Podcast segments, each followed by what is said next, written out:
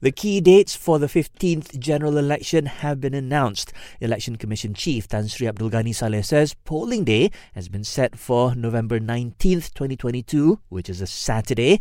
Meanwhile, nomination day is set for November 5th, while early voting falls on the 15th. Hari penamaan calon 5 November 2022, hari Sabtu.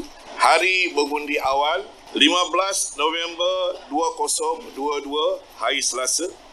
Hari mengundi 19 November 2022 hari Sabtu This gives parties a total of 14 days to campaign for the polls. Now, the caretaker PM says a 14 day campaign period is sufficient and urged all parties to use the time well. Meanwhile, political analyst Professor Dr. Muhammad Azizuddin Muhammad Sani has welcomed the decision to hold polls on a weekend, saying it'll make it easier for people to go out and vote. Lah memang dah cuti kan tak perlu ambil cuti kecemasan apa semua tak, tak lah kan. Also, the Yang di-Pertuan Agong has reminded everyone to be respectful and civil throughout the GE15 campaign period. Candidates and their supporters have also been reminded to comply with rules set by authorities such as the Election Commission and the police.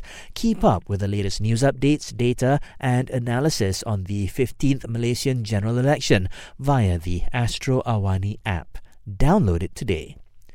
In other news, the caretaker health minister claims that people are under the mistaken belief that e cigarettes and vape are harmless. He adds they can also cause issues including numbness and palpitations. And the government says 200 drones will be deployed to flood prone areas during the monsoon season to help with relief efforts. That was the news update Keluarga Malaysia Siap Siaga Bulan Kesiapsiagaan Nasional 2022.